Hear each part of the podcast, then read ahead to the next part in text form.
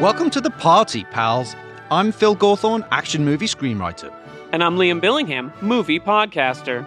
And together we host Die Hard on a Blank, a podcast from Sugar 23 that explores the influence of Die Hard on action cinema. In each episode, we'll talk about one major action movie that was released after Die Hard. Now, some of these movies take place on a bus, On a boat? or even a roadhouse. Uh, sure. The point is, these are action movies that couldn't exist without Die Hard, and its DNA is everywhere.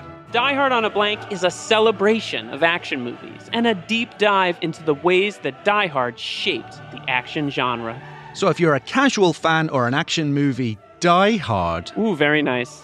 then Die Hard on a Blank is for you. Yes, you personally. Our first two episodes, which are all about the original 1988 masterpiece Die Hard, drop December 21st, because Die Hard is a Christmas movie, wherever you get your podcasts. Phil, do the line. Now we have a podcast. ho, ho, ho.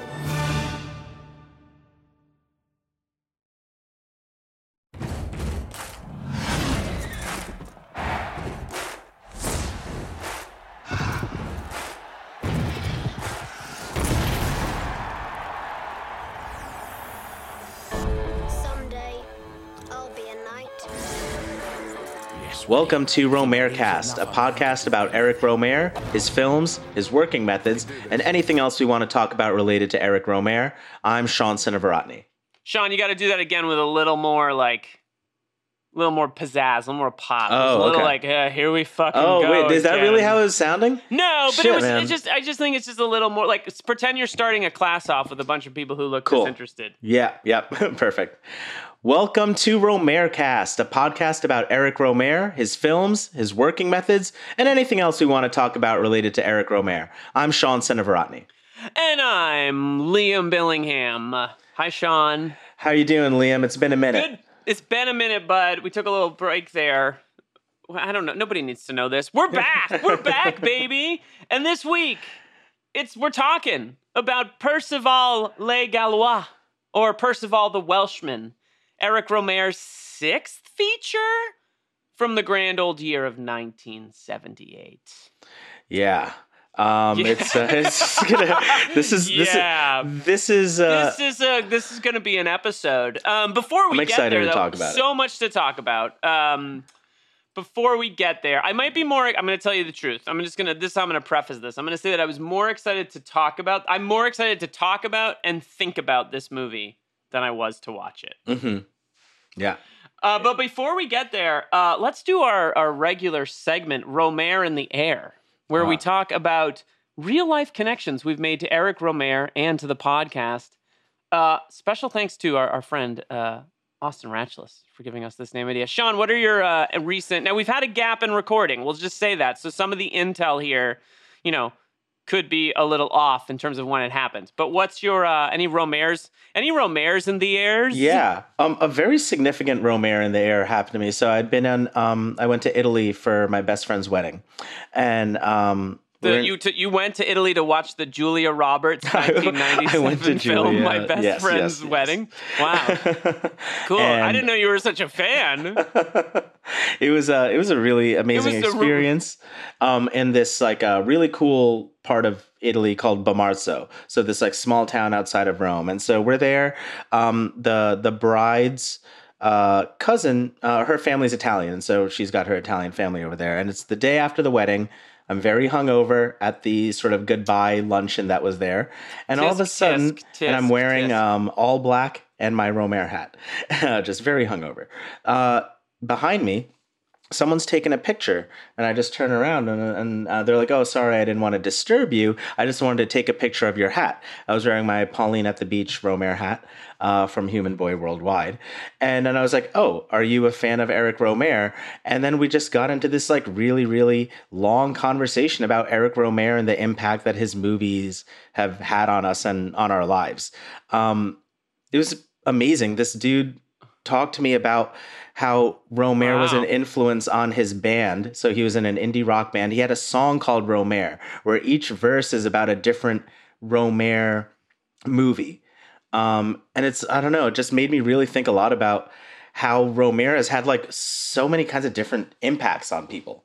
Right. Well, I mean that first of all, it's a really cool story, and like what I think the the birth of this podcast came out of the fact that like people uh, Rohmer is one of those guys. Yeah, and this is largely true of french cinema because it's so popular but it's like there's like like the people that know french particularly french new wave cinema like they they can bond over it. And then there's the subcategory of people who are like yeah but the best one is eric rohmer. And it's Yeah. like a whole whether that's true or not it doesn't really matter but it's there's this whole kind of like people the people that know eric rohmer or ship eric rohmer Yeah. like really ship Yeah. eric rohmer It's um, you know, the way you hear there's like there's like a band's band or a comedian's comedian. I really think Right. Eric Rohmer is like a filmmaker's filmmaker. And I have to say, I think philosophically, all I've ever wanted to be in life is a uh, this is this. Mm-hmm. I've always like I, I want like I would love to be a comedian's comedian or something like that. Like that sounds pretty lit. Um, I noticed you sipping on a little cocktail over there. Oh, so What do you yeah, got? I got my, my uh, Amaro from Italy. That What I loved about that is you kind of slurred at the beginning. You're like, "Is that oh my god, this is so good." Um, Uh, but it was um I, I'd love to at some point play that song on the show because it's just really interesting and uh then we started like a text WhatsApp relationship. So now like we'll text each other. Like the minute he got home, he sent me a picture of his entire Rohmer collection. Um, I sent him whoa, a has picture. he listened to the podcast? oh well, I sent him the podcast, and he's like, "I'm definitely checking this out." And Better uh, goddamn check. Is he yeah. Italian? He is Italian. I'm gonna follow up with Michaela uh, and see if he's checked out this episode. But Michaela, if you're listening, shout out to you, man. Um, that's great. That's very cool. Uh, yeah, that's also totally rad and random, and and speaks to like you know, I gotta shout out to Human Boy Worldwide for the very very unique reason that like, look, I've be only recently become a hat guy. I'm wearing my Drug Church hat right now, a band that we both love but didn't know that the other one loved it. I mean, Mhm. you've no loved them a lot longer than I have, but I got into them this year. But the nice thing, I've gotten like compliments. I was in a bar recently and someone was like, that's a cool drug church hat. And it led to like a 20 minute conversation about like other post hardcore. And like I was with a guy and he was like, I don't know what the fuck. What is God? What is what are you guys talking about? Because I was like, Another oh, you ba- like, a band's you know, band, drug church. you like Soul Glo, cool, or whatever it happened to be, right? But uh, just the people who've seen, like a guy at Disneyland being like, "Yo, is that an Eric Rohmer hat?" And I was like, "Why are you working at Disneyland? Like, get out of here!" Um, There's something to be said about advertising our interests, right? You know, by putting on yes. merch, um, it, it, it creates a community or an invitation to a conversation. and the only sports hat I've ever worn as an adult is a Boston Red Sox hat, which was my dad's, and I don't, I, it's gross now because it's super old. But like, no one is coming up to me and being like, "Oh, you like the Boston Red Sox?" Because like, everyone wears that hat. But when you have a hat that's like Pauline à la plage, and on the back it says, uh, you know, comedies and proverbs on it. That's like a much more niche market, Mhm, you know, yeah. which is cool. It's it's it's so niche that it almost inspires a conversation, which is really Yeah, cool. yeah.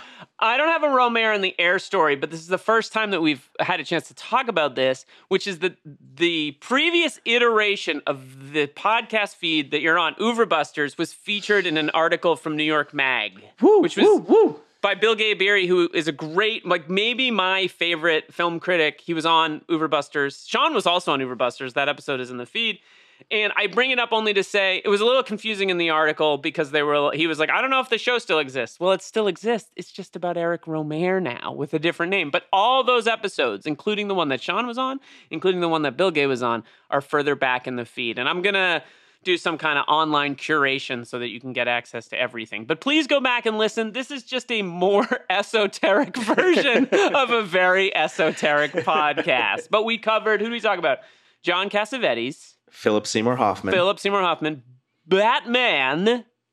That was Batman. And then uh, the 16 films of Akira Kurosawa and Toshiro Mifune. And at some point, we might come back and do a uh, like a Warren Beatty season. That's always been something we've That's talked cool. about too. Yeah. but we'll see. We'll see. Right now, it's it's it's all Rohmer all the time. Uh, okay.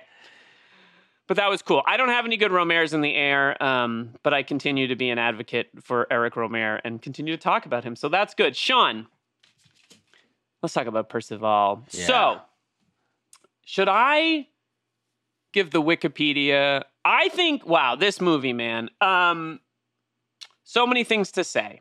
Should we start with what this movie is about? Yeah, I think Should I I- start there? this is a movie that like I think the more context that you have for the base of what this movie is would allow for more enjoyment. I will say that when I first started watching it, I went into it like completely blind. Um, and I mean, we'll talk a little bit about this, but this movie definitely took me a few tries to sort of watch through fully. And um, Which is unusual for you. You're generally yeah, a- yeah, no, definitely. It's like um my movie. I did not watch this movie with my usual movie going. Um, yeah, and like the the rules I set for myself and how I watch a movie. And uh, but I don't know for this one, I just what really wasn't able to. But I st- I started the movie and then um I'd watched about twenty minutes, and then that night I was just like a little too tired, and I was like, I actually want to read more about. Percival uh, and like who what this is all based on, and that actually really helped with my um, experience of the movie than just going So you completely watched it blind. over a couple nights with bits of I watched it over four nights and just rewatched some scenes uh, while driving. Not recommending that to anyone. Don't don't tell people that. well, not while driving, You're but like at the red lights. At the red lights. um at the red lights. Um, but yeah, no, this is a movie that took me like essentially four sittings to um, to complete. And let's save our opinions of the movie because I think I, I think part of the appeal of this conversation, at least for me, is like is my feelings about this film going to change as we talk about it because Mhm. like they are hashtag it's complicated. I did the exact opposite with this film, which is I decided to wait until last night to watch it. I did no reading about it, um, and I have to say that that there's no right way to watch this movie. By the way, we should say that until recently, this film was on Mubi, which is a great platform, but we both watched it on Tubi, where it is weirdly available. I only had two commercial breaks the entire two hour and 20 That's wild. time. I, I Yeah. definitely had a lot more commercial breaks. Um, what's fascinating about watching it on Tubi, for everyone that's Yes. going to watch it on Tubi, I, I really love when I see art films not on Criterion or Mubi, um, because you get to see how an art film is marketed to a more general audience. So when you're scrolling through Amazon Prime, when you're scrolling through Tubi, you'll notice the the, the key art and the way a movie is sort of uh, marketed. And when you see Percival, you see a blood red poster with Percival in chainmail in battle. Battle like a ready gladiator movie. like a gladiator sort of movie. And imagine thinking you're going to be watching that and you're watching Eric Rohmer's Percival. Uh, so it's Which- real, real interesting. Percival is a Eric Rohmer film from the year of 1978. It is a quote unquote historical drama, which is a complicated um, thing just to say in and of itself. And the film, this is there are many different plot synopses for this movie. So I'm going to just give you the Wikipedia one because it's the easiest. The film chronicles Percival's knighthood, maturation, and eventual peerage amongst the knights of the Round Table, and also contains brief episto- episodes, excuse me, from the story of uh, Gawain and the crucifixion of Christ, which is in, in is inaccurate. Actually, that's not what those passages at the end of the film are actually detailing, in my point of view. Um, look, this uh, Eric Rohmer was obsessed with uh, with with not actually with the story of Percival, but in fact the language and the verse of this story, which is based on a very, very old, I believe, 12th century Mhm. uh, French text by a writer named Chrétien de Troyes, who wrote a wrote this ver- never finished the story of Percival. It is uh, considered one of the first Grail stories Mhm. and um, is the first one that actually contains reference to the Grail. Though the Grail is not elevated in this story as it often is um, in biblical stories, and the sphere Yeah. that has the drop of blood on it is also as significant, which uh, in the in in Catholic tradition has been de-emphasized. Uh, you know, the the blood of Christ de-emphasized, and more emphasis on the Grail that will allow you to live forever. Which we Mhm. could probably have a whole conversation about that, but I'm I don't think I'm smart enough.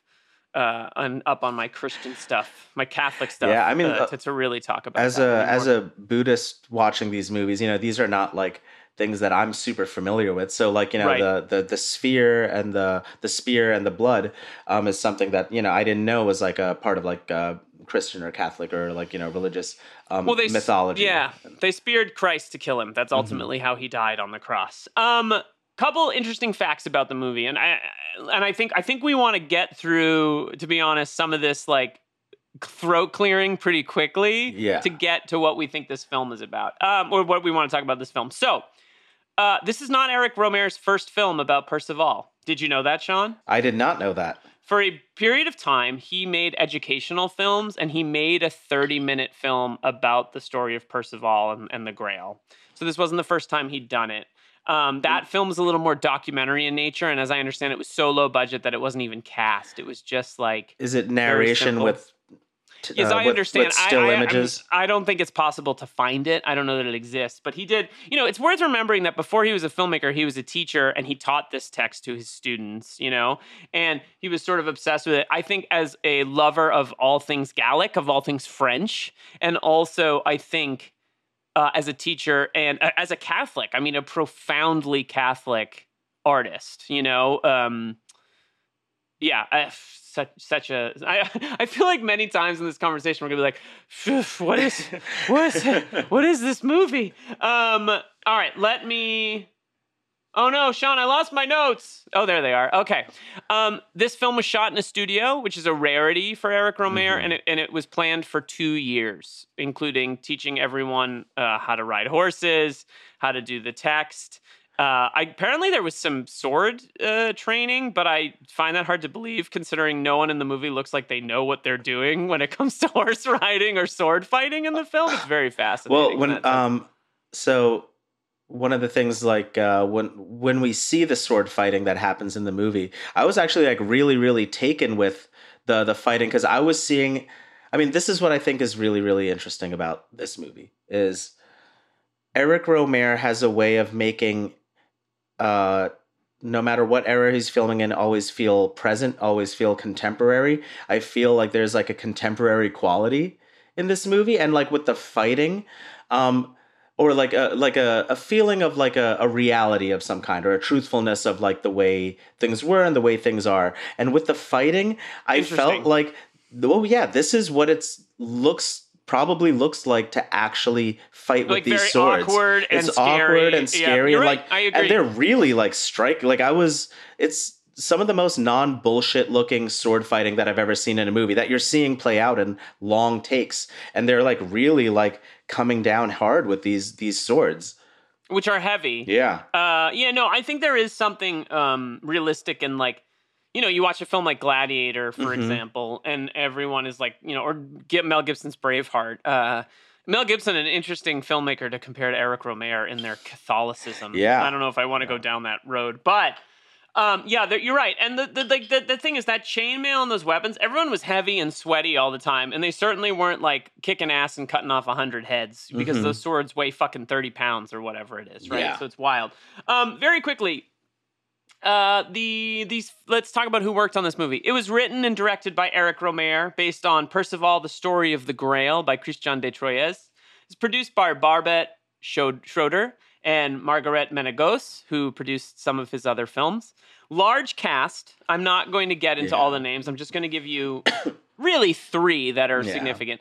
Um, Fabrice Luchini, who appears in the Four Adventures of Reinette and Mirabelle as the ornery shopkeeper later in the film, plays Percival. This is 10 years, Mhm. or not 10 years, but eight years before that. Andre Dussollier plays Gawain, who uh, has a strange passage in the middle of the film, which is candidly where I really started to check out. Uh, and then two major returning cast members Mary Riviere, who is in The Aviator's Wife, and also will appear in The Green Ray, which we're going to talk about next week, and Anne Lorraine Marie, who is one of the women in Aviator's Wife and Boyfriends and Girlfriends. She's quite young in this film. She plays the girl with the long sleeves in the Mhm. Gawain section of the film.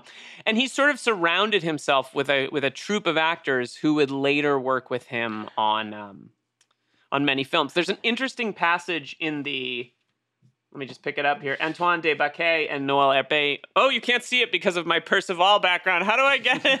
oh no! Um, there's an interesting passage in the book about how they would all just hang out at his Films de Los Angeles office and like shoot the shit and work on the dialogue. Like he really built like a theater troupe. Mm-hmm. Yeah. Well, what's so cool about the casting of this movie too is um, it's him working with like a totally new crop of actors. You know, Yes. with the, with the six moral tales, like after La Collectionneuse, he was working with like big French actors, Jean Louis Trintignant. Uh, uh, Trintignant, yeah, yeah, yeah. Um, He became kind of like hot for a minute there. yeah. hmm Um, uh, Jean Claude uh, Brialy in uh, Claire's Knee, and uh, with this movie, it's like it really feels like a post 68 movie. Like he's working with like the young people with like the the people that grew out of what um the all the changes that were happening um during that period of time in France and in the rest of the world. So it's like really feels like almost like a post hippie movie and he's surrounded himself with like interesting young people to be like the face of this movie and like to sort of build this troupe out and like i just i can't imagine what it was like shooting this movie. You know it really feels like there's like an atmosphere of like uh creativity but also like experimentation. Like this is like an interesting thing to imagine like a group of you know 20 somethings all together in this studio working on this like fairly like arch presentation of, Incredibly um, arch. of uh this story Uh, there's a lot to add to there. Yeah, I mean, the way it's described is he's running around like a lunatic, uh, trying to get everything done. He like very strong fidelity to what the costuming was supposed to look like, the way that people present them. A lot to talk about. I mean, this is like a directorial uh, masterwork, even if you don't, or a, a, an remarkable commitment to your own thing that you're Yeah. doing in the film.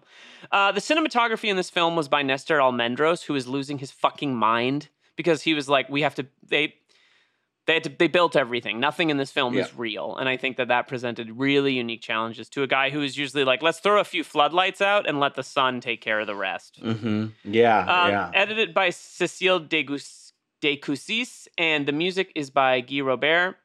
Uh, the Films de Losange produced it, uh, and it was distributed by Gaumont. It was financed in France, and he was criticized by the Actors Union in France for not paying people very well.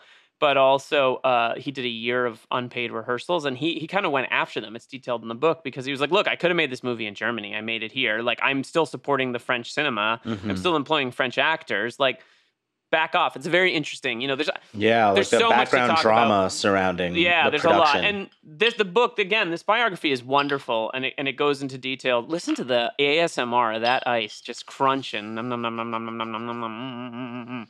Uh, the film runs a fleet two hours and twenty minutes um his longest movie by a yeah.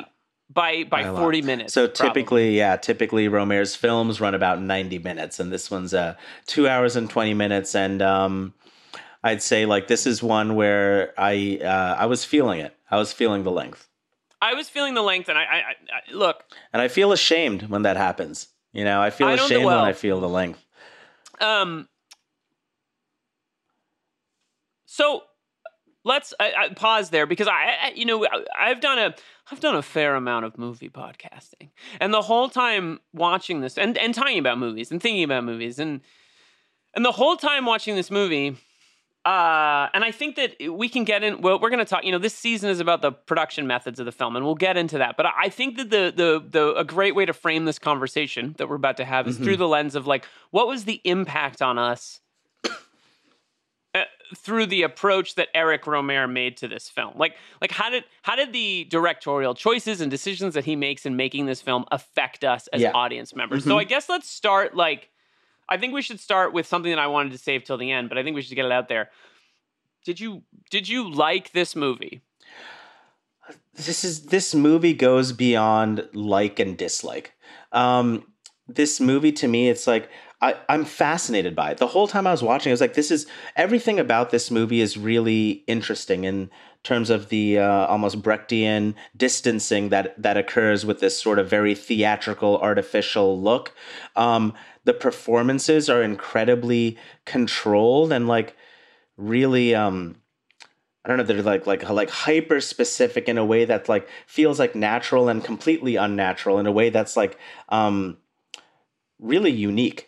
Uh the movie it's just I don't know, it's it's it's an intellectual curiosity to me that I'm really Curio is a interested great in word. but I Yeah. can't like, you know, if I had to, if, I don't know, would I really want to watch it again? Not unless I really wanted to try to like analyze and break down like a lot of the different things that he does for sort of deeper research into Rohmer, but um, it's not a movie that I'd say I particularly enjoy. So, like famously with my friends, I always joke about like like I don't fuck with Game of Thrones at all, um, because my joke is that I don't like watching things from that period of time, whether it's fictional or not.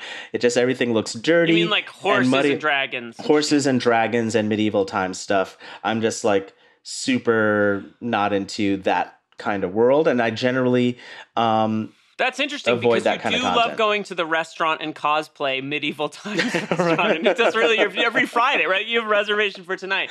Let me. You said some interesting things there that make me realize we haven't set the expectation for the audience for this movie, and so let me attempt, if you don't mind, and Yeah. please, like I want you to jump in, but let me attempt to talk about. You talk mentioned some things like Brechtian and alienating and all these things, and and I think that that is a useful and catch-all way to talk about films on theater, which you know, based on our experience together, I have a very, very unique relationship to like filmed plays and shit. Because when we worked together, I kind of built a whole class around like making movies in a black box setting or like dealing with the idea of like what happens if you make a movie in a black box? Like what Mhm. what is that movie and how does it work? So uh, this movie really affected me on like it really hit me on that level and i had i wish i'd seen it years ago when i designed this thing. Anyway so i'm going to attempt to explain the movie okay? This is a historical drama about a very famous knight. However for reasons that are i think that it there are reasons that are complicated and if he were alive we could ask him eric rohmer chooses to shoot this film in a very very distinct way. It's worth mentioning very briefly that in 1974 robert bresson made a movie called lancelot du lac which is mm-hmm. a, a film i actually have only seen portions of. But that is also a night drama shot in the hills and mountains in i believe france and belgium. It's beautiful it's expressionistic it takes advantage of the natural landscape. And whether in response to that film or not eric rohmer does the exact opposite this film is shot in a studio it is shot with very very artificial looking sets there are basically two sets there are there's a castle set that gets Mhm. used as for every sort of every castle Uh, is that castle. Every castle is the same. Uh, he walks around the same trees uh, time and time again when he's in the forest. He uh, the, the medieval set and the town sets are all exactly the same. Sometimes the color is changed. They are very obviously and intentionally fake. yeah. So the first note I took while watching this film was this is a play. The play consists of really the film of ultimately five or six characters who appear and reappear throughout the course of the film, and the rest of the film is a chorus telling the story of what's happening with musical in that kind of lute and kind of ridiculous medieval, almost comically stupid medieval times way, right? Like it's very silly yeah. and completely unironic and Uh, and which makes it kind of beautiful. Yeah. naive. Yeah. Yes, It's exactly. it's, it's uh, completely unironic, totally sincere um, approach. it's very and it's very much that. Uh, another interesting thing that he does that also Please. feels like a little bit theatrical is characters will narrate their own actions in their own voice. So, as if being read from a story, they'll say things like, he took out his sword and laid it uh, uh, in his sheath or something as he that. does it. As he does and it. the- and so there is a, and again, this is partially because, uh, not partially, this is really true. Rohmer loved the language of this original verse poem, unfinished poem. Uh, it is written in what's called octosyllabic verse, Oh, what's that? which is an eight syllable lines. okay? So every line has eight syllables. Now, I think to be like very, very, to make this as understandable as possible, when you read Shakespeare, Shakespeare is, and I'm gonna, th- th- this is literally contradicted the second I say it, but most Shakespeare is written in what's known as iambic pentameter, pentameter, which is 10 line, 10 syllable lines, right? And they, iamb, that, that's expression follows the natural pattern of a iambic little bit, which is ta-dum, ta-dum, to be or not to be, Mhm. right? Whatever the case is. So this is verse, right? But it's eight syllable instead of 10. Now, I know nothing about how it's supposed to be emphasized. I know about the Shakespeare stuff because I went to theater school, right? But so I understand like the way that, you know, Shakespeare is meant to be. You can, you know, follow the Tadam pattern or you can reverse it or you can, you know, there's different terminology and different things. And as a Shakespearean actor, you analyze that verse. Rohmer is more interested in the verse component of this film than anything else. And so having the actors narrate what they're doing while they do it is his attempt to bring the verse to life. That's really cool. Um, that I, I would love to now rewatch the movie, kind of, and like really listen for that You don't wanna rewatch the octosyllabic. well, I'd like to Yeah. rewatch scenes from the movie, Right. Um, and to, to kind of listen for that because I mean, you, when you hear the language, like you know, it's a movie that's very unlike other Rohmer movies. That still really does feel like a Rohmer movie. You know, there's there's a lot of the qualities of it that is in, Yes. inherently Rohmerian, um, and maybe we're experiencing it and seeing it in like a little bit of different ways, but um, but it's there. And and to be clear, there's a couple things. I wrote down this note. Uh, it's a play, but it's still about young, dumb people, Yeah, naive people that don't understand Yeah, the world. I, uh, there's a great Letterboxd review that I'd um, that I'd read where they described um, Percival's uh, youthful valor and naivete, and I was like, oh, that's a great way of it's like because you know, I mean, I, Fabrice Luchini, I think is such an incredible actor, and this is the first. Um, he's in um, uh, Full Moon in Paris, um, which is another Rohmer That's film that movie. he has a, seen that a one in a lead long in. time. Yeah, so he's got a leading role in that. But this is the first one that he's like, you know, he he carries this movie and he has a very certain kind of quality to him where it's that innocence, but also there's like a, a ruthlessness that's there too. Um, that that Yeah, uh, he's- he's, completely unaware of. Yeah, he's Yeah. really ruthless and he sucks at especially at the beginning. I read one review that was like, Percival, the weenie knight, because he kind of is like a bit of a fucking weenie, right? Yeah. He's obnoxious and annoying. Well, well, Um, that's what's so. That's what I love about um, certain kinds of period pieces, and especially like this way of approaching a period piece is like the casting changes your frame of how you watch the film. So you can make this story. You could cast like Heath Ledger when he was alive. I mean, I know he was in that other, you know, Knight's movie, Knight's Tale or whatever, right? So I'm just imagining, but imagine With like, like the Queen music. yeah, yeah, yeah. like yeah. imagine like you know this was a movie done in a totally different style, and Heath Ledger is your Percival. That's a completely different movie than when you see Fabrice Luchini with like he communicates like this youthfulness, but he's so kind of like like a little frail looking. Yeah. Um, sort but of then like he, quote he feminine in a, A little- a little like, fem- yeah. you know whatever that means like there's a little bit like he's not your image of a knight you're not like that guy's a He's- real knight He's not your image of a knight, and uh, but he has an intensity to him, and that's Yep, something and that he brings scary. to every role. Yeah. he almost rapes a woman in the Yeah. beginning of the film it's it's really sketchy um Well, I, I I feel like it's almost like it's we are meant to infer that like what truly happened is is rape, but the way it was communicated in stories at the time is he kissed her five, six, yeah. seven times, but really, you're right you're yeah, Yeah.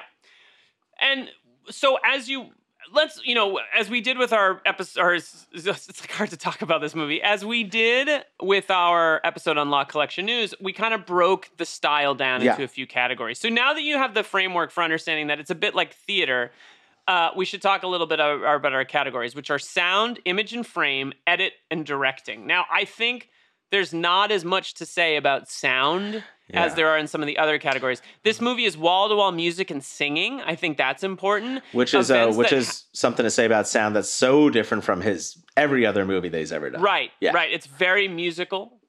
Um, a little repetitive in that we hear the same things. We feel like we hear what's being happening on screen over and over again a little bit, or like they'll they'll tell you what's going to happen, or Mhm. they'll they'll there'll be a bit of a journey. Uh, characters speak their actions as narrators whilst acting them out. Again, as a way for him to preserve the verse. And again, it's octosyllabic eight syllable lines to reinforce the poetry of the original text percival the story of the grail with the uh, the sound, particularly with the music, one thing that was uh, my wife and I when we were watching it had noticed is like oh you know, god you made christine watch it was it was actually the one of my most fun movie watching experiences where I'm watching it and she's like doing stuff next to me on the couch while it's going on, and she She's like, uh, Sean, wake up. there's You're some "What?" like sorry. oh well yesterday she kept having to like wake me up for sure while i was watching Yeah. it but um there's a lot of like fun commentary along the way but one thing that she pointed out she's like oh it's interesting like not everyone's like like a singer really like we're not hearing just like beautiful voices and i think that's again that like commitment to a certain kind of reality where it's not like casting the voices like you're hearing like singing of like a certain style and you're hearing it good singing but you're not hearing like musical voices. You're not hearing it in the way that you would hear a musical and it's not cast in a way where i think like if uh, you're making a musical you're really casting for voices and that's No, not, not really what's happening here. No, like no, you hear absolutely. some like singers that are that are not great so and i, I really love that because it really adds to this feeling of like oh yes like a chorus of of folks in that period of time that's like narrating this story No, totally. And you know, there's a this is sort of jumping ahead, but there's an animated sequence in this film, a very brief Yeah. moment where there's blood on the ground and it's clearly animated and he really didn't want to do it oh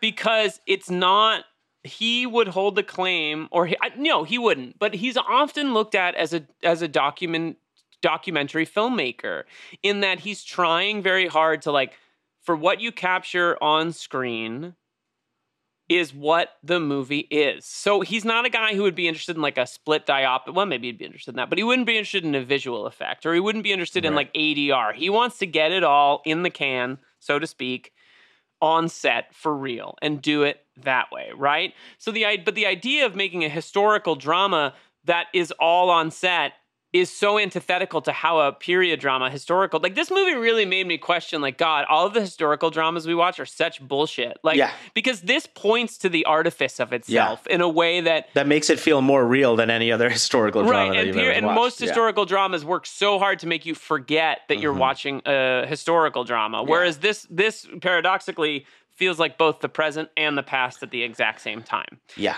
um The uh, You know- um uh, it's Yes, interesting please. about animation. Um, at a certain point, they had discussed rotoscoping the movie. Um, Really? Rotoscoping being the technique of um, uh, creating animation out of uh, live action footage by like uh, drawing the cells around that. Um, this is the technique that was used by Ralph Bakshi in the 70s as Ah, well. I love those for films. the uh, for like the Lord of the Rings movies and everything like that. So at a certain point in time, that was a possibility. Ultimately, um, deciding not to go with it because with each new layer of animation, the quality degrades. So he didn't want to degrade the quality um, as much. i also either. just don't think it's ultimately his style no for right? sure, yeah. um But the idea was scenic backgrounds. So inserting real life characters into scenic backgrounds is the kind of like central idea for the uh, aesthetic of the film. Yeah, and, and that's a good, I think, transition into talking about the image and the frame. And I think we both have so many things that we want to talk about that like we're almost like like listening to each other. But I'm like, but wait, let me read this bit to you. So can I can I read a bit to Yes, you please. about this? Okay. so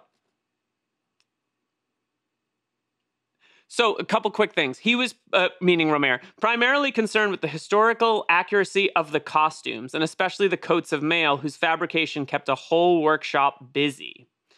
Uh, Rohmer asked his actors to keep hands spread wide in the manner of Romanesque miniatures, and he tried to evoke the style of the period by foregoing perspective, which did not yet exist in the art of the time. Another thing that's really interesting.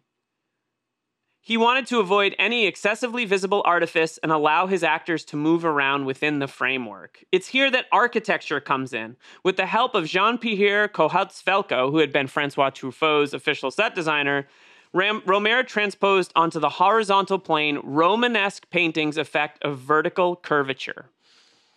In the middle of So the circular set. set, yeah, Yeah. where true trees represented the forest in tradition, in the accord with the medieval metonymic tradition. A metonym is something that represents something else. So, like when you say the word press and you're referring to the larger like media apparatus, you can use the word press, right?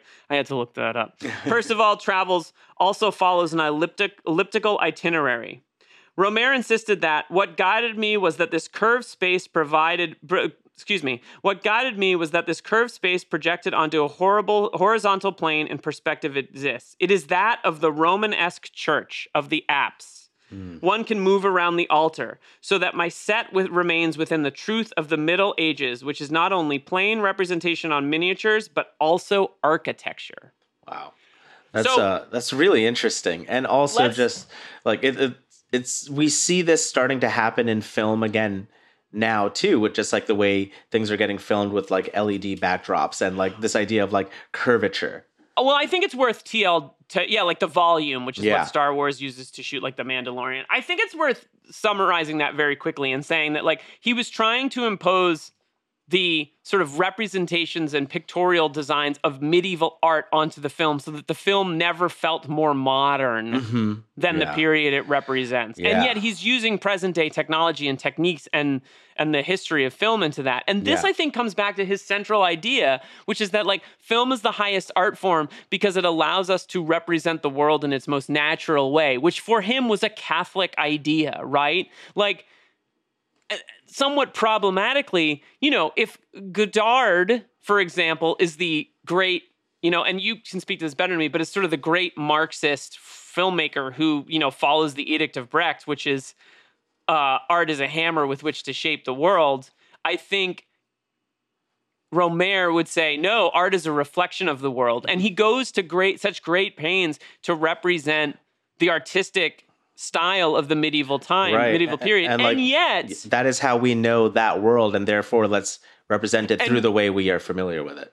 and yet all art is especially that kind of art is not a reflection of what the real world was like right, Right. so it's like he's uh, you know and there's things in the film you pointed out the combat feels real or xyz will feel real but again it's very romantic what he's doing Yeah. he's romantically trying to recreate uh, a historic French text in the way it would have been presented using the most modern technology available to him. Mhm. And I think that would make it fascinating. And by the way, just very quickly to come back to the theater of it, essentially what he's done is created a movie that is a photograph of theater in the round. Theater in the round being the Mhm. idea that the audience is one place and they turn to various places to see what's happening in the play. Essentially, the theater is always, excuse me, essentially the camera is always in the same place and the camera is moving to accommodate that Yeah. perspective. Yeah. Whoa. And there's long takes in this film, you know. It is long takes, and it is uh, he cuts only when necessary. He often cuts in the way he usually does, which is he'll cut right into the middle of a scene, and immediately the conflict is present. As Mhm. much as we say it's a long film, it doesn't feel terribly edited. No, it doesn't yeah. feel it doesn't feel like terribly long or baggy. It's- but it is a long film. there's a lot of the the usual editing techniques but you know what ends up and i wouldn't even say padding it but like part of the the inherent style uh, is then you have these same cuts but you also have the chorus that's introducing the scene Right. you have like the person that's about to narrate their action into it so like in a in a, another rohmer movie it's like gets right into it and then we're already there like you know and the the dialogue is like uh at the beginning of this dialogue, it's like cuts directly into it, and it's still there's a preamble that needs to Yep. exist before the scene still kind of begins proper. Yeah, it at times he he he's very good at cutting right into the action. Or you know, I'm thinking particularly of the scene, uh, the Gawain sequence at the end of the film, uh, or close to the end of the film, where uh, uh, the daughter is expressing her her desire for him to win in the race, and it kind of cuts right into the middle of the conflict between Gawain, this young woman, and her father. Um, and it feels as though we've we we know what's going to happen so he's nice enough to sort of like dice that out so we don't spend more time hearing about a story that we understand um Did you see, did the, you see the Green Knight? the david lowery film Yeah, i watched the first few minutes about of it go on on a right? plane but i haven't no i haven't seen Okay. the whole thing yet it was i started it on a plane i was like this isn't the vibe for this Right, watching it on yeah, a plane with yeah. like a loud noise did you see it No, I haven't seen it, but now I'm like kind of curious, like if I want to continue further down this Arthurian uh, sort of tales, uh, you know, watching that in relation to this now, just like being a little more familiar with uh, Gawain and like I believe There's a lot of- like, yeah. There's a lot of grail shit Mm-hmm. beyond Indiana Jones and the Last Crusade. Yeah, yeah. Um, uh, so I feel like the the next category that we're going to talk about here is is directing, which I think is the area that that that is the most to be explored. But we've covered a lot of this stuff. Um, yeah. there it's uh, so one thing that's interesting in the biography is that they don't they say this movie is not a literary adaptation it's a literal one That's cool. Well, essentially he just takes the text and represents it I as mean, opposed to interprets it that's a really interesting way to approach doing a historical drama. It's like this is this is what's there. This is the story. I'm not changing anything. We're going to keep a lot of text as verse. Um yeah but here is how it's being presented to you. And like you kind of accept it. And this is where the challenge of this film comes in as a film and a great way to talk about like you know the stupid cliche of like what's a film and what's a movie which i think is stupid but uh, so just a quick note two-thirds of the language of the original poem remain intact Yeah. two-thirds pretty impressive because Yeah. it's unfinished but it's long um, and one thing that's interesting about the text is that at a certain point it leaves percival and joins gawain and we have this interlude that's about four, 20 25 Because minutes of the film loses the fight. loses the fight right Yeah. and uh, is invited into the court and is like, "Nah, I'm out." And then we spend some time with Gawain and his little adventure, which uh, I found to be the the from a for, for- whenever you watch a movie, you're going in expecting a certain experience, right? And like Mhm. last night, for example, when I watched this, I was like, "Oh, I kind of want to watch something that's like easy to watch." That's not what I was watching, right? so. I felt from like a film enjoyment perspective, right? Not like an art, whatever you want to call it. I was like, this Gawain section makes no sense. But then I think as as a part of the film, but he's literally transcri- transposing the text of the poem into the film. Right. So, like in the poem, there must be a portion where it's about Gawain. And so that's what we're seeing over here. Yeah. Right. And you know, one of the things that's really interesting about Rohmer is and this is probably one of his most expensive films, right? His movies cost very very very little Yeah. to make overall, right? But he always proceeds from a place of poverty. hmm And what I mean when I say that is like he is foundationally like I don't want to spend a lot of money. Yeah. It's all about the idea or what I can achieve with less, less, less, right? And it's interesting how that extends to an adaptation, which you know a lot of his scripts are original, right? I can't think of many that are adaptations beyond this. Maybe Marquise O, Yeah. or one that came before this, but like this is literally like I have the text, I'm making a movie of it Yeah. It is a little po- impoverished in the sense that he's not like, and how do I make it exciting or new? It's like, how do I just directly transpose this? Yeah, yeah. So with this being like this studio movie where he's um you know doing all this different work for it, um this is the movie where he really started to figure out like what can I cut? How can I like pare things down? And so when he's talking about the production of the comedies and proverbs movies, um, Which follow this which film. follow this movie, and that's uh, what we started out with for the most part with the beginning of the show was, um, you know, Aviator's Wife. A lot of those lessons he learned from this movie and his experience doing this bigger movie, and already trying to be like, well, what do I need and what don't I need? And starting to pare things down from there. So when we see his later work, it almost feels like truly a reaction to to the production of this movie.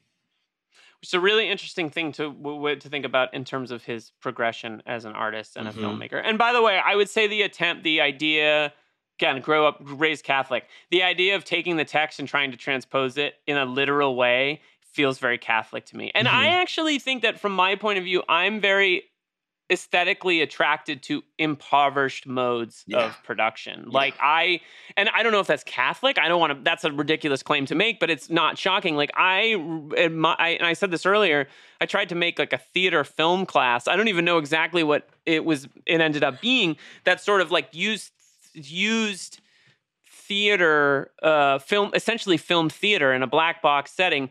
And this movie has some components of that. You know one thing we didn't mention is that because this is essentially a filmed play he respects continuity and linearity very very strongly. So a scene plays from beginning to end very rarely with cuts. And if there's like there's a moment for example in the film where like they skip the meal portion of the dinner and really what happens is there's no cut the actors just have a few bites and then a man turns to him and he's like it's time for me to go to bed. And it's like it's it's it's um representative. It's not natural. It's not rooted in the naturalism or realism of cinema Yeah. You know, I would say that like cinema is not realistic; it's natural, right? Like because I, that's my you know sort of easy definition of this. And this goes far. This is not natural at all. This is very like narrator driven. You're at a remove.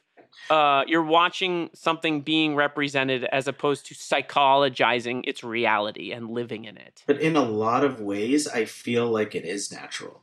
Like you have all this artifice in it. Hmm. And what really movies like this and um, uh, Maurice Pialat's Van Gogh and like a lot of like period Car- uh, pieces. Jarman's Caravaggio is an Yeah, interesting mhm. example of this as a well. lot of these yeah. like period pieces that I really like, and um, particularly with this one is it's this time period that um, we'll never fully know.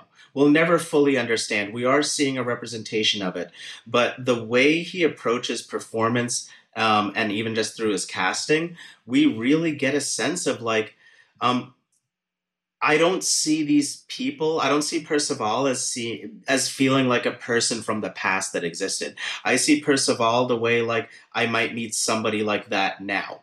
Um, it feels very Hmm. uh, rooted in like just like a like a human quality that exists no matter um, what time period you're in. It actually watching a movie like this makes you realize that the past is no different from the present, right? Like we might come across people that remind us of the characters in this movie, and they're not too far off, and it's not really a huge jump what the past was to who we are now as people. And I Can think I I, feel that with the acting. Can I read a quote to you from Eric Rohmer about Yeah. recreating the f- fidelity to a period? To me, fidelity to a period is fidelity to what remains of the period.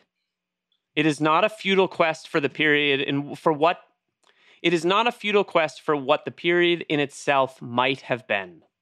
Mm, yeah. which is to say and this is reflected you know i wrote down in my image and frame notes and maybe it should be directing notes bresson again i think there's something bressonian in the acting style of this film where the actors are emoting but they're often quite static and quite sort of acting as models acting as, as Yeah. people and the, se- the youth being young in france in the 70s is represented in such an interesting way in cinema i mean i think i'm thinking a little later but like the devil probably the bresson Mhm. film from like 1981 where most of the actors like they feel like they're the stereotype of what americans think of french people which is they stand around looking listless and smoking and like there's a little bit of that in this film in the sense right. that like people are Again, just kind of add to that static. contemporary quality too. Right, it's very contemporary, and Fabrice Luchini is very contemporary, and uh, Anne Marie, uh, excuse me, Anne Anne Laure. Anne Marie is sort of like the kind of whip snap little wise ass that she is in the later films as well. He's not denying people their contempor contempor. He's not denying how contemporary people are, right? Yeah. He's Or like He's it actually- reminds you that people have always been the same. Right, and he's leaning into the idiosyncrasy of the setting and the mm, the the way the people in the film are like young, awkward French teenagers and twenty something years. I don't know how old Fabri- Fabrice Luchini is in this film, but yeah, looks, like looks young though, like early twenties. Yeah. and as a result, and so this feels like it's a valuable lean into the final twenty minutes. Twenty minutes of this movie Yeah. after we have our adventures with Gawain. And I, I think uh, like this might be an interesting. Uh, I'm curious for your thoughts. So we then the story is like now we go back to Percival, and it suggests that And Percival that's has. that's like a literal line from Yeah, that's like, like that, that's what the narration Meanwhile, back with Percival, but no, it, it literally brings you back. And and what I am led to believe is that, and maybe I'm curious, is that Percival is experiencing a crisis of faith. Mhm. He hasn't been in a church or prayed, and he's a very religious figure. Five years. Five years, and he meets uh, a group of devotional, ca- devoted Catholics who say it's Good Friday, and uh, we are going having our sins absolved, absolved by a hermit. And he goes to this hermit, and early on in the film, what sets Lancelot, excuse me, not Lancelot, what sets Percival off on this adventure is how he views knights as like a god. Mhm. And yet, f- whatever amount of time later in the story it is, several years, he's now a knight and he feels far away from God. He feels Yeah. removed from God. He's Yeah. he's you know trained under uh, a figure and fallen in love and done all these things, and yet he's so distanced from like the the Almighty or whatever you want to say, Well, right? From the sacred. and as as it relates to that too, it's also about um, the other person that he's been distanced from is his mother. So like in the beginning Who of the movie, died. who has died, and in the beginning of the movie, you're introduced to to him discovering the knights, so and then uh, him and his mother. And then he says goodbye to his mother, and that's when he begins his journey. But the mother is like the, the kind of core The crux of the central relationship that exists in his life prior to his journey. and she wants to keep we should have done this all at the beginning she wants to keep him away from the knights because she's lost a, a, a husband to, And to brothers. and, and Yeah. brothers his Mhm. brothers So he's been But raised just like with the, without any of this knowledge. he stays at somebody's house and he sees the holy grail which is the, the cup that jesus and the disciples drank from and the sphere that pierced his- jesus' side when he was crucified and he said nothing about it and because he said nothing about it the old infirm man in the home that he was in Who's his passed- uncle? Yeah, apparently his uncle. It's very confusing. Um, he so he's experienced this crisis of faith because he's learned all these lessons. He's learned to be brave. He's learned not to kill a defeated knight. He's learned not to speak unless absolutely necessary. He and it's a little bit like Polonius telling Laertes and Hamlet what to do when he leaves. You know, neither a lender nor a borrower be. It mm-hmm. feels a little like Hamlet at the moment.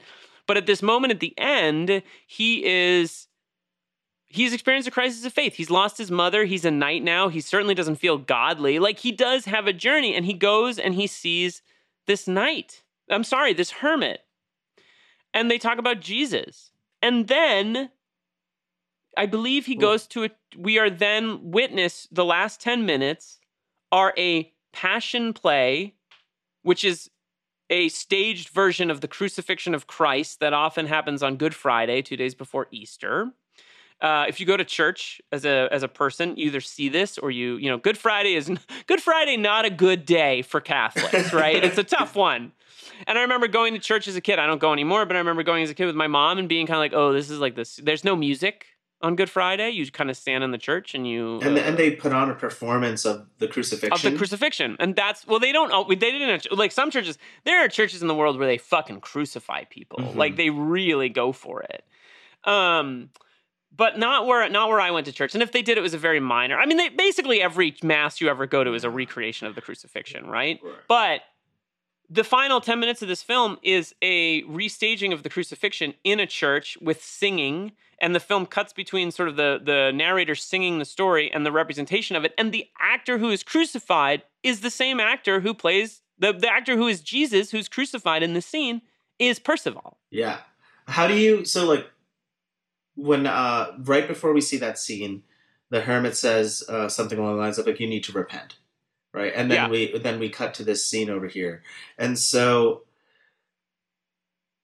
I guess the way I'm taking this movie is like this is the the imagining of that scene with him going through the the the, the trial that that The Jesus has gone through. yeah, Um, and like that's his way, sort of way and of the like, stations of the cross, as they're Mhm. often called, Yeah. which is a you know a sort of pilgrimage to experience what Jesus experienced, right, right? to sort of like position himself for that repentance, you know, to, to- Exactly. to, that's imagine himself in the way, uh, which also kind of speaks a little bit to this character where there is like an arrogance to him as well. So it's not just like this uh, repenting the way Jesus would, but like if this, if we are reading this as him seeing himself in that way, then it's like an extension of like that. It's the way that story relates to him and how it's him going through that same journey. Yes, I think you're exactly right. It's like a, it's like he goes to Calvary Yeah. in Hebrew Golgotha, which is where Jesus is crucified along with thieves. Now, in reality, Jesus was probably crucified with 45 people. There's a great book called Jesus of Nazareth, written by great and noted Jesus scholar Paul Verhoeven, about the reality. Yep. About Paul- the Paul reality. Verhoeven, the director? Paul Verhoeven, the great Dutch film director, is also a Jesus scholar Huh. and a very serious one. And the book, which I've read, which is wonderful, uh, I guess saw him uh, talk about it and then screen Life of Brian, his favorite movie. Um, uh, and and the you know the story of Jesus as told by the by the Catholic establishment, so to speak, is that he was crucified with two criminals, Barabbas, and I forget the other man's name, right? And um, in reality, he was probably crucified the way that a lot of people were, which is 40 at a time on a hill, you know, in in outside of yeah. So, but yeah, what we see here is the passion play, and Percival is personifying Jesus, and it's actually pretty disturbing. But I have to say, maybe this is the Catholic raised in me. I think it's the best part of the film. I think because it's a play within a play. So, in other words, we've watched a play play out, and then we go and experience a play within the story. And the thing that's beautiful, and the thing that sort of gets against the description on Wikipedia when it's like we also witness the crucifixion of Christ is we don't witness the crucifixion of Christ. The movie doesn't flash back, you know, whatever number.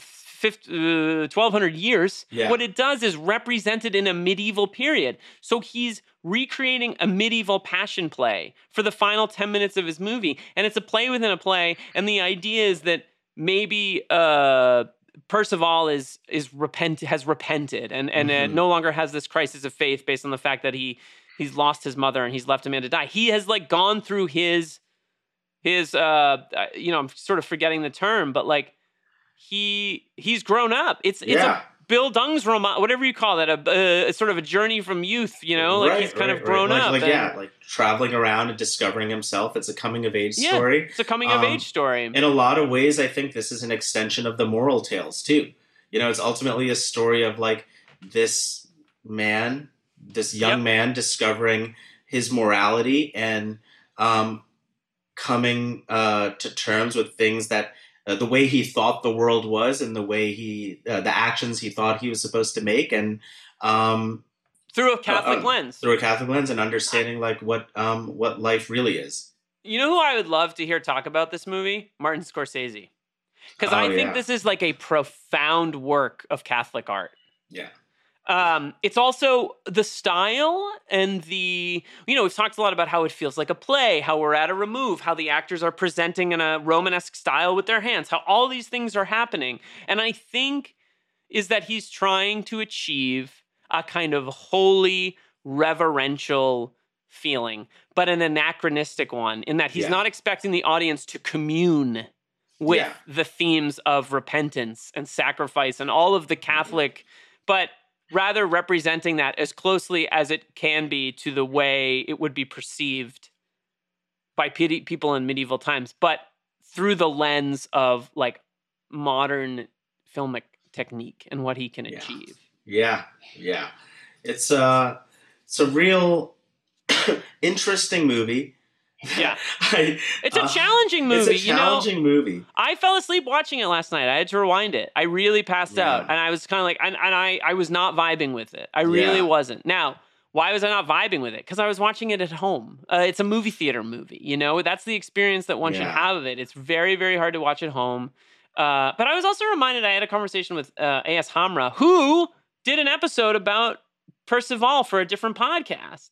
Oh, Uh, A.S. Hamrah is a great film critic. uh, this Uh, yeah, I meant uh, personal. hmm called Oh, Best cool. Adapted Best Adapted Podcast or something. I'll I'll, I'll link, we'll link it in Yeah. there. And he once said to me, I was talking about uh, you know, how it's so easy to get distracted at home when you watch a movie or fall asleep, whatever. He's like, but you're supposed to do that in the movie theater too. Like movie, you're supposed to fall asleep in a movie theater. You're supposed to be distracted in a movie. Like that's real fucking life, That's- man. right. Like yeah, yeah. and so I kind of walked into this like I'm this is gonna be a tough hang. I know it, but I but I almost let it vibe and like let it play over me. And and I woke up this morning with like an art hangover from it. I'm not saying I had a great time watching it. I don't think I'll ever watch it again.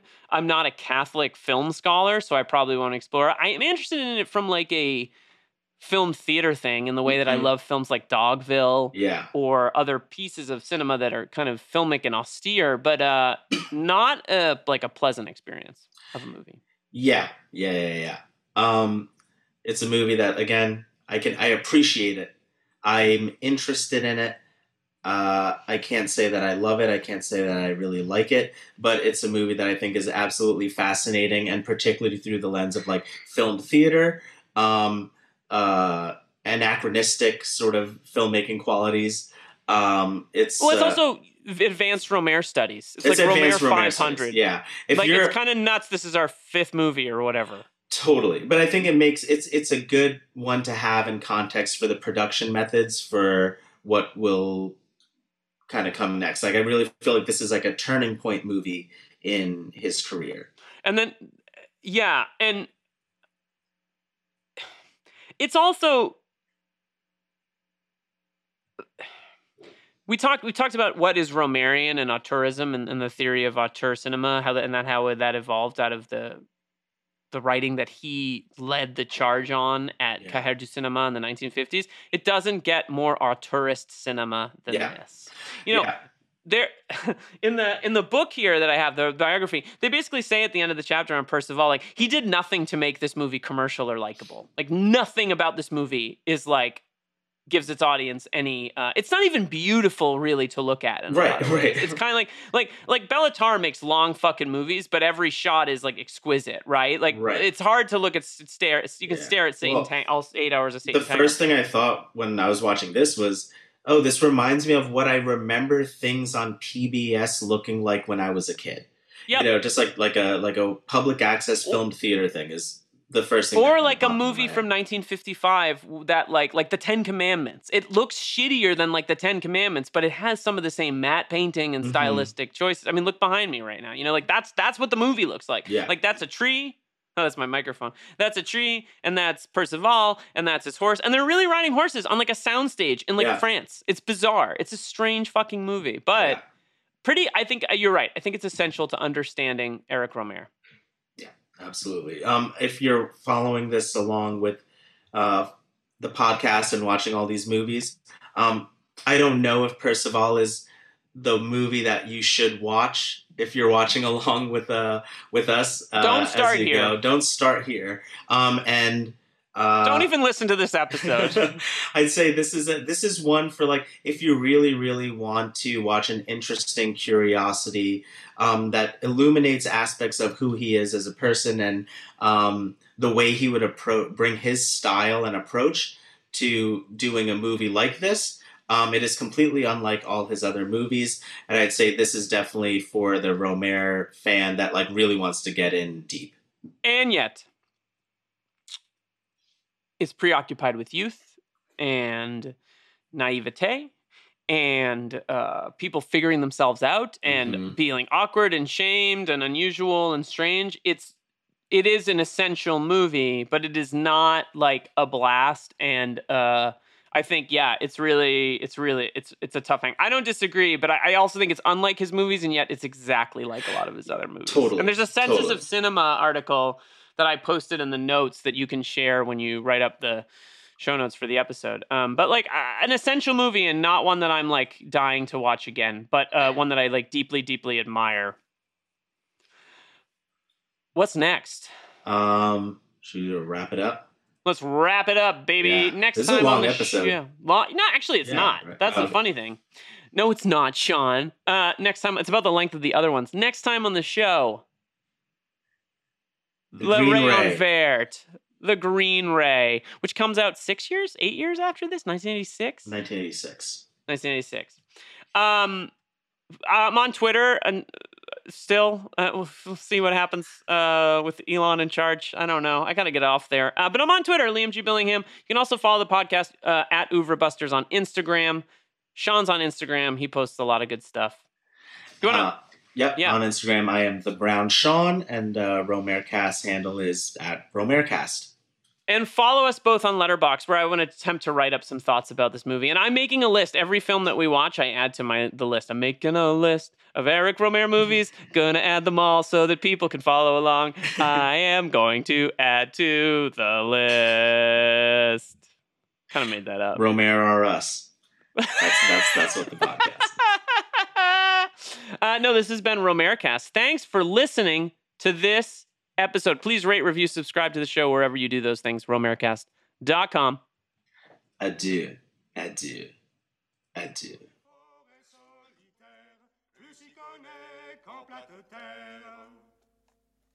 et chevaucha tant et si bien qu'apparut une